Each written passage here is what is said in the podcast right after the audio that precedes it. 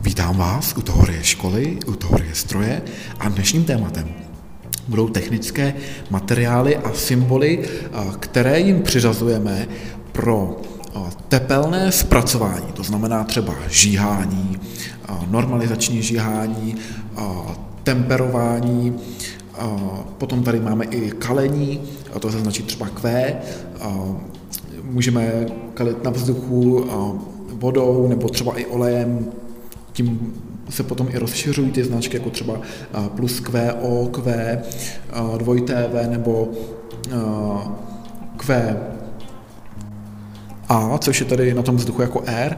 No a podíváme se i na symboly pro jednotlivé druhy povlaků, jako je třeba pozinkování, žárové pozinkování ponorem, ale i elektrolyticky a zároveň i žárové pohliníkování a podíváme se i na to pochromování podle toho standardu ECCS, to znamená European Convention for Constructional Steelwork, i na organické a anorganické povlaky. No a na závěr bych se rád zmínil i o číselném označování, kde se využívají eh, třídy, eh, jako je například 00 pro úplně základní ocely, 01, 02 to jsou konstrukční ocely, tam se to liší akorát eh, mezi pevností u té 01 už je to méně jak 500 megapaskalů, a tak tu máme i mnoho dalších skupin ocelí a dále se zaměříme i na litiny, které se teda liší tou počáteční číslicí, která není jedna jako u ocelí, ale pět. A tam se zase e, zanášejí informace o různých typech tvarů grafitu, jako je třeba lupinkový, vermikulární nebo globulární grafit.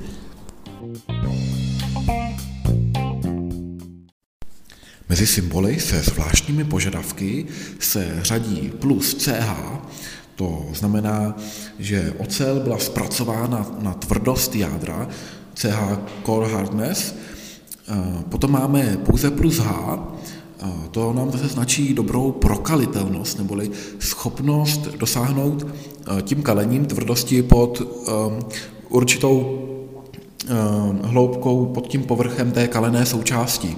Pro tu prokalitelnost se používá třeba právě ten bor, 2 až 3 tisíciny procenta boru jsou často dostatečné právě pro zlepšení prokalitelnosti. No a dále zde máme kontrakci. Máme značky plus Z15, plus Z25, plus Z35, všechno to udává procenta ty čísla. Tak například Z15 je minimální kontrakce ve směru kolmem k povrchu a ta kontrakce se rovná 15%. Z25 nám říká minimální kontrakce ve směru opět kolmem k tomu povrchu ve směru 25% a nakonec tady máme překvapivě Z35, což je kontrakce, která je opět kolmá eh, k tomu povrchu a má hodnotu 35%. A vůbec, co to ta kontrakce je? Když máme ten materiál, tak často jsou zaručené ty neměné vlastnosti, to rovnoměrné rozložení těch jednotlivých látek, ale zejména potom ty fyzikální, jednotné fyzikální a mechanické vlastnosti ve směru x a y, že to bylo prostě nějak jako rovnoměrně, řekněme skoro až izotermicky zahříváno.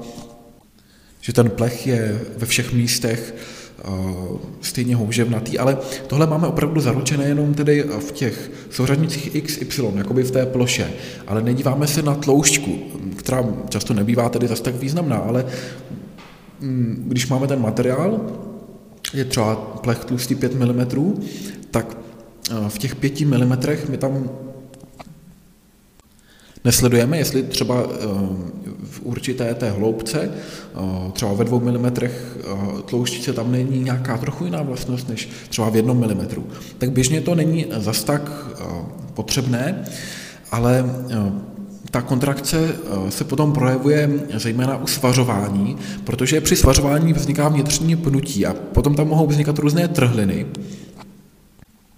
takzvané lamelové trhliny, kdy, když tam máme ten svár, tak z jedné strany tady to pnutí tlačí na jednu stranu dolů, z druhé nahoru, a najednou jakoby i ta tloušťka toho plechu nás velmi zajímá, jestli tam jsou shodné ty vlastnosti, a nebo nikoliv, protože pokud tam nebudou stejné vlastnosti, tak tam mohou vznikat lamelové trhliny, a pokud si tedy chceme připravit dobře ten materiál, tak se můžeme rozhodovat podle toho, jak se ten materiál trhá.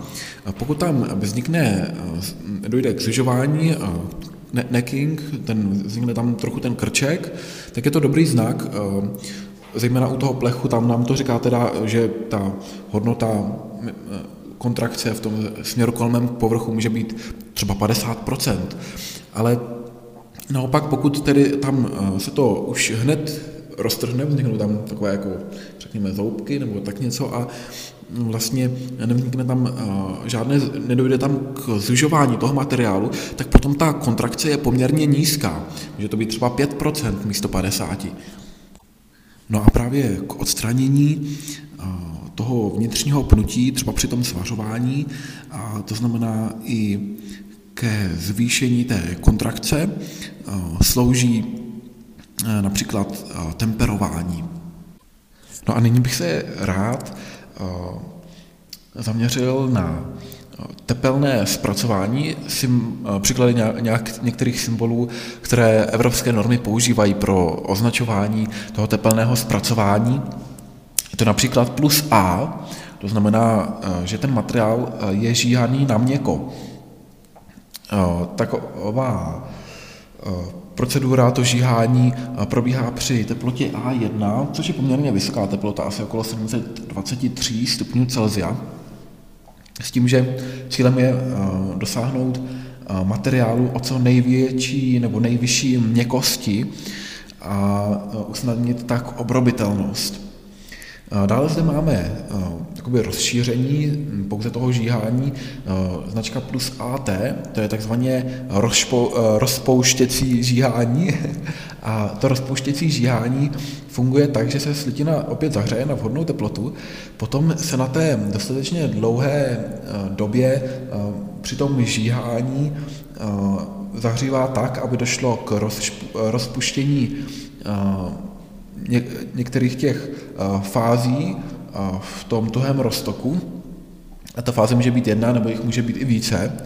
A následně dochází k rychlému schlazení, takže dojde k udržení těch rozpuštěných fází v tuhém roztoku.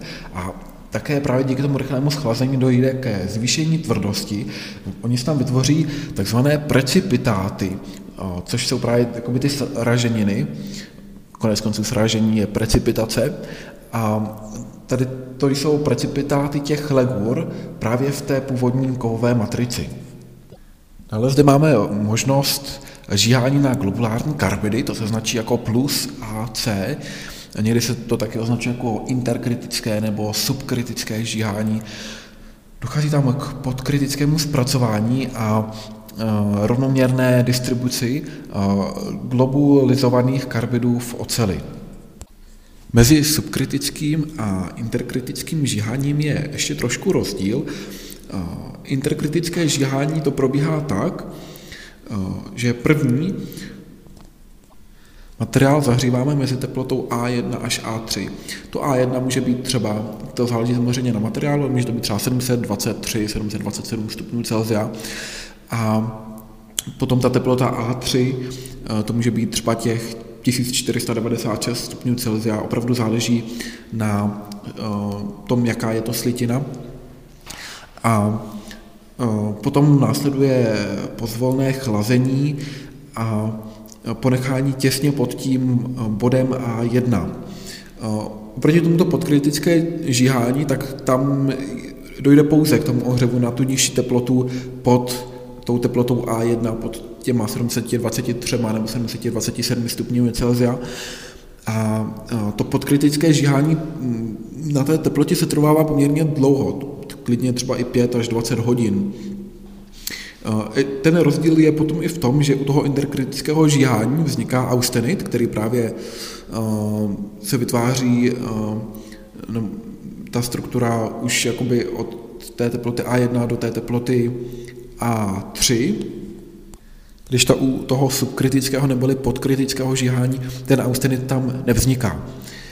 A jinak právě, eh, abychom se vrátili zpátky, tak když dochází k tomu žíhání na té globulární karbidy pomocí právě toho subkritického nebo interkritického žíhání, tak eh, potom eh, tady to žíhání slouží k tomu rovnoměrnému rozmístění těch globalizovaných karbidů, to znamená, že jsou ve formě kuliček v té oceli, takže ten materiál je potom poměrně měkký a stabilní, ale zase je potřeba si dát pozor, aby vlastně nebyl, řekněme, měkký až příliš, nebo aby se tady potom nelepil třeba i na ty nástroje obráběcí a zároveň takový materiál je i tedy dobře deformovatelný.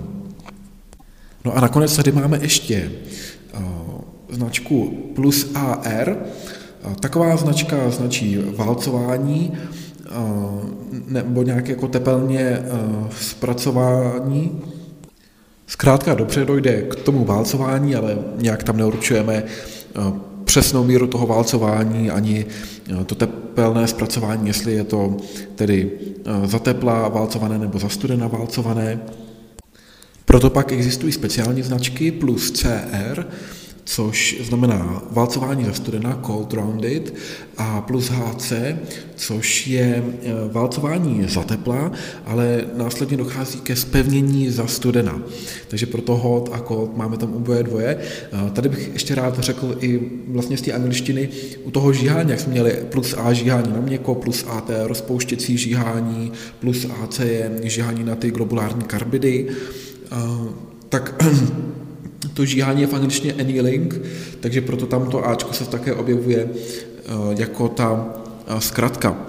Eh, dokonce tady máme i potom možnost plus RA, což je rekrystalizační žíhání.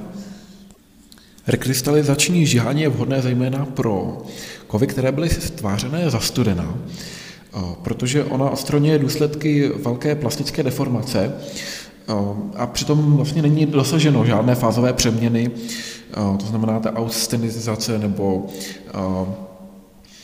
bainitické, martenzitické, perlitické přeměny, oproti třeba tomu interkritickému žíhání, které tam vytváří austenit. Dále se můžeme setkat se symboly plus n, což znamená normalizačně žíhaný, anebo taky normalizačně válcovaný. Po případě symbol plus nt značí, že uh, ta součást byla jak normalizačně žíhána, tak i uh, normalizačně popouštěna. Uh, dále zde máme spevnění s pracováním za studena. Takže to spevnění Eh, za studena se značí symbolem plus C a dále ještě tam dodatečně může být eh, připsána mez eh, minimální hm, pevnosti vtahu v megapaskalech na tři číslice, tři číslice většinou toho píše do dolního indexu. Po případě to může být plus C a C je velké a malé P a zase tři číslice, takže NNN nebo XXX. Kdy ještě když je tam to malé P, tak to e, značí, e, že ta ocel je zpracována na minimální tažnost dvou desetin procenta od právě tady té meze v megapaskalech. Máme zde i symbol plus LC, který který udává le, lehké přetažení nebo převálcování opět um, za studena, proto tam je to C. A uh, Dále bychom mohli uh, se měřit i na uh, plus I, to znamená, že um, ta ocel byla izotermicky zpracována a to snižuje riziko tvoření trhlin potom během tepelného zpracování.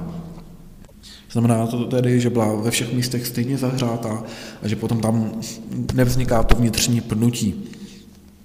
Eh, také zde máme značku plus DC, eh, která značí stav podle předpisu objednavatele, eh, po případě plus FP. Pokud tam přepíšeme plus FP, znamená to, že mm, tu ocel zpracujeme žíháním na ferit, perlit, s tím, že ten perlit, který obsahuje 88,5% feritu a 11,5% cementitu, což je karbid železa. To je velmi tvrdá sloučenina. Karbidy obecně, například karbid křemíku, to je druhý nejtvrdší materiál po diamantu na světě a ten karbid železa je v tomhle případě Fe3C. Ale zde můžeme dodat i možnost plus P, což značí precipitační vytvrzení neboli vytvrzení právě vznikem těch sraženin.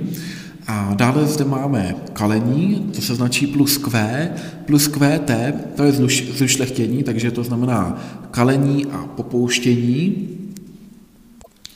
To je v čem podobné k té značce plus NT, což je zase normalizační, ne kalení, ale žíhání a popouštění. A je to teda normalizační, což to, ta značka plus QT jenom předpo, předpokládá, že je to kalení a popouštění, neboli právě to zešlechtění, ale nemusí být normalizační.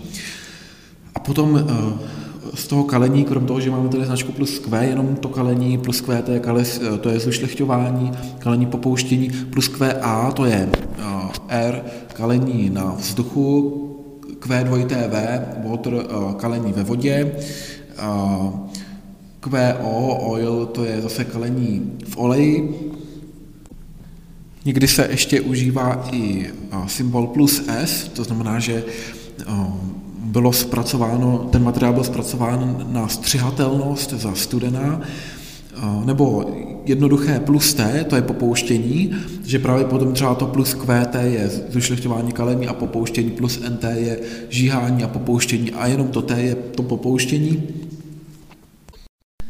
No a dále je zde ještě v nabídce symbol plus U, což značí že ten materiál nebyl eh, zpracovaný a nespracovaný a plus eh, dvakrát dvojité V plus V, v znamená, že ten materiál byl spevněný eh, zpracováním za tepla. Navíc mezi další symboly patří třeba i plus TH, což značí zpracování na rozmezí tvrdosti. No a nyní si asi říkáte, zpracování na rozmezí tvrdosti, to je zajímavé, ale jakoby jak já znám to rozmezí, tak tom potom určujeme tu tvrdost, například když bychom využili tvrdost podle Brinela, což se využívá ta, ta zkouška podle Brinela, kde tím inventorem je ocelová kalená kulička, kterou tedy vtlačujeme do té ocely a podle toho, jak velký průměr vtlačený tam vznikne, tak podle toho tam z toho tedy odvozujeme ty hodnoty a kdybychom měli třeba ocel 16 MnCr5 nebo 20 MnCr5, tak právě podle tady té zkoušky Brinela se odtud odvozují nějaké hodnoty. Tak třeba maximální hodnota střihatelnosti, to bychom jako označili plus S, tak u té první ocely 16 MnCr5, která teda má asi 16 setin procenta uhlíku, takže bude pravděpodobně měkčí než ta druhá, eh, která má eh, dvě desetiny procenta uhlíku, jinak jsou vlastně totožné, MnCr5. Mm, dále tedy můžeme očekávat, že mají přibližně 1% manganu, 1% chromu, trochu víc, protože tam eh, ten koeficient je 4 a tady máme MnCr5. A potom už tedy můžeme dohledat v různých tabulkách právě u té tvrdosti podle Brinela, že bychom tady měli e, žíhání, žíhání na měko, což je okolo té teploty A1 a to už je předepsané, že u té první ocely s 16 MNCR5 má hodnotu 207, 20 MNCR5 má hodnotu 217. Pozor, to, eh, tu střelatelnost třeba ta první ocel 16 MNCR5 vůbec předepsanou nemá, když to 20 MNCR5 už ano, tam to je ta hodnota 220, 255. A potom takhle bychom měli i další hodnoty. Právě tady máme to rozmezí té tvrdosti, eh, které má každá ta ocel zvlášť, třeba ta Ocel 16 MNCR5 má minimální rozmezí tvrdosti TH 156 um, a maximální TH nabývá hodnoty 207 a potom také ještě tady máme ten znak FP, což je tady ta feriticko-perlitická struktura, kdy samotný ten ferit, perlit obsahuje 85,5%, teda 88,5% feritu a 11,5% cementitu, neboli právě toho karbidu. No a samozřejmě tady zase existují hodnoty, že minimální hodnota uh, FP, neboli právě tady té feriticko-patalitické struktury a rozmezí tvrdosti je UT oceli 16 MNCR5 140, maximální hodnota je 187. Kromě značek evropská norma připouští i číselné označování. Hned jako první znak, první symbol, tam bude vždycky číslo, ale to první bývá jednička pro ocel, dvojka až devítka značí jiné materiály, pětka je potom litina, ale tam vlastně i ty další mm, číslice má odlišné od toho značení číselného ocelí. Protože u ocelí následují dva znaky, které vždycky definují skupinu těch ocelí. 0,0 to jsou základní ocely. Potom 0,1 e, to je oddíl konstrukčních ocelí pro běžné použití, kde ta e, mez pevnosti v tahu, pozor, mez pevnosti, nikoli mez pružnosti, jako bylo uváděno u označení také evropských norm, ale ta značka včetně písmen, tady pouze u toho číselného kódu tam se uvádí mez pevnosti a v tomto případě je to méně jak 500 megapaskalů. Potom u oddílu 0,2 je to opět konstrukční ocel, ale v tomto případě uh, ne, není uh, ta mez pevnosti pod, ale nad 500 megapaskalů. A tady ta konstrukční ocel oddílu 0,2 není vhodná pro tepelné zpracování. Těch číselných kódů je poměrně dost a oni eh, se do budoucna asi budou ještě eh, přidávat další. Mm, potom máme například 0,5, to jsou ocely eh, s průměrným obsahem uhlíku větším jak žádná celá 25 a zase větší, menším, teda prostě je to v tom intervalu žádná celá 25 až žádná celá 55 toho uhlíku. A nebo pokud to nesplňuje tady tu definici, ten uhlík tam je jiný, ale je tam odlišná mez pevnosti, je větší jak 500 megapaskalů, ale zase menší jak 700 megapaskalů, tak v tom případě to také spadá do toho oddílu 0,5.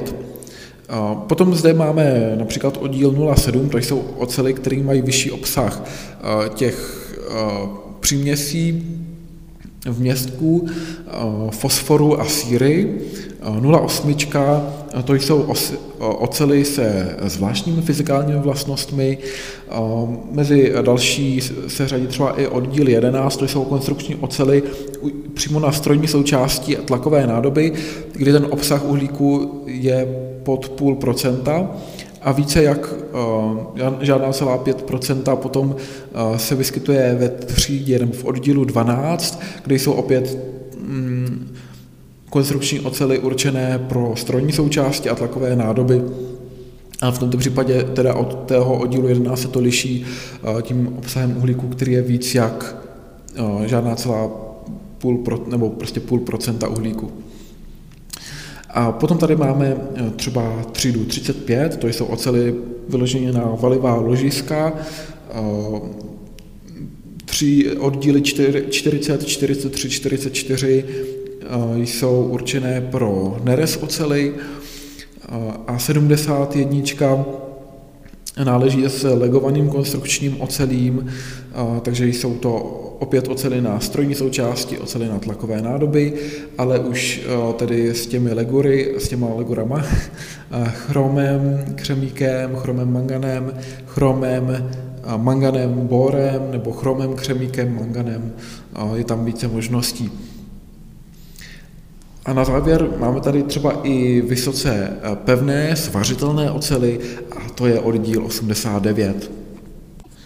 Za těmi, tímto dvojčíslím následuje už přímo pořadové číslo dané ocely. U toho číselného označování se mohou přidávat i přidavné symboly, eh, takže třeba přidavné symboly pro tepelné úpravy plus A, to je to žíhání na měko, plus I izotermicky zpracováno, eh, plus NT, to je normalizačně eh, žíháno a popouštěno, plus CR znamená válcováno, zastudená cold rounded. A Tady to číselné označování lze využít tedy i u litin, ale tam už hned první číslice je odlišná, je to pětka. A dále následuje eh, jedno číslo, které určuje tvar grafitu a druhé strukturu matric. Ten tvar grafitu může být různorodý, například eh, číslice 1 značí lupinkový tvar grafitu, eh, dvojka vermikulární neboli ten červíkovitý tvar a trojka zrnitý neboli kuličkovitý eh, tvar, globulární tvar grafitu. Struktura matric může být buď perlitická, anebo feritická, po případě feriticko-perlitická. A přirozeně jsou zde i další možnosti. Ta feritická má jedničku jako pořadové číslo, dvojku feriticko-perlitická a trojku perlitická matrice. No a na závěr hm, už dochází k označování jednotlivých materiálů. Je to v rozsahu 10 až 19. Představme si, že bychom měli například litinu EN GJS 415, tedy značí se to jako EN pomlčka GJS pomlčka 400 pomlčka 15. Tak, eh, v tomto případě už se eh, jedná o eh, značení litiny, ale značení doslova, protože se jedná o značku, nikoli o kód.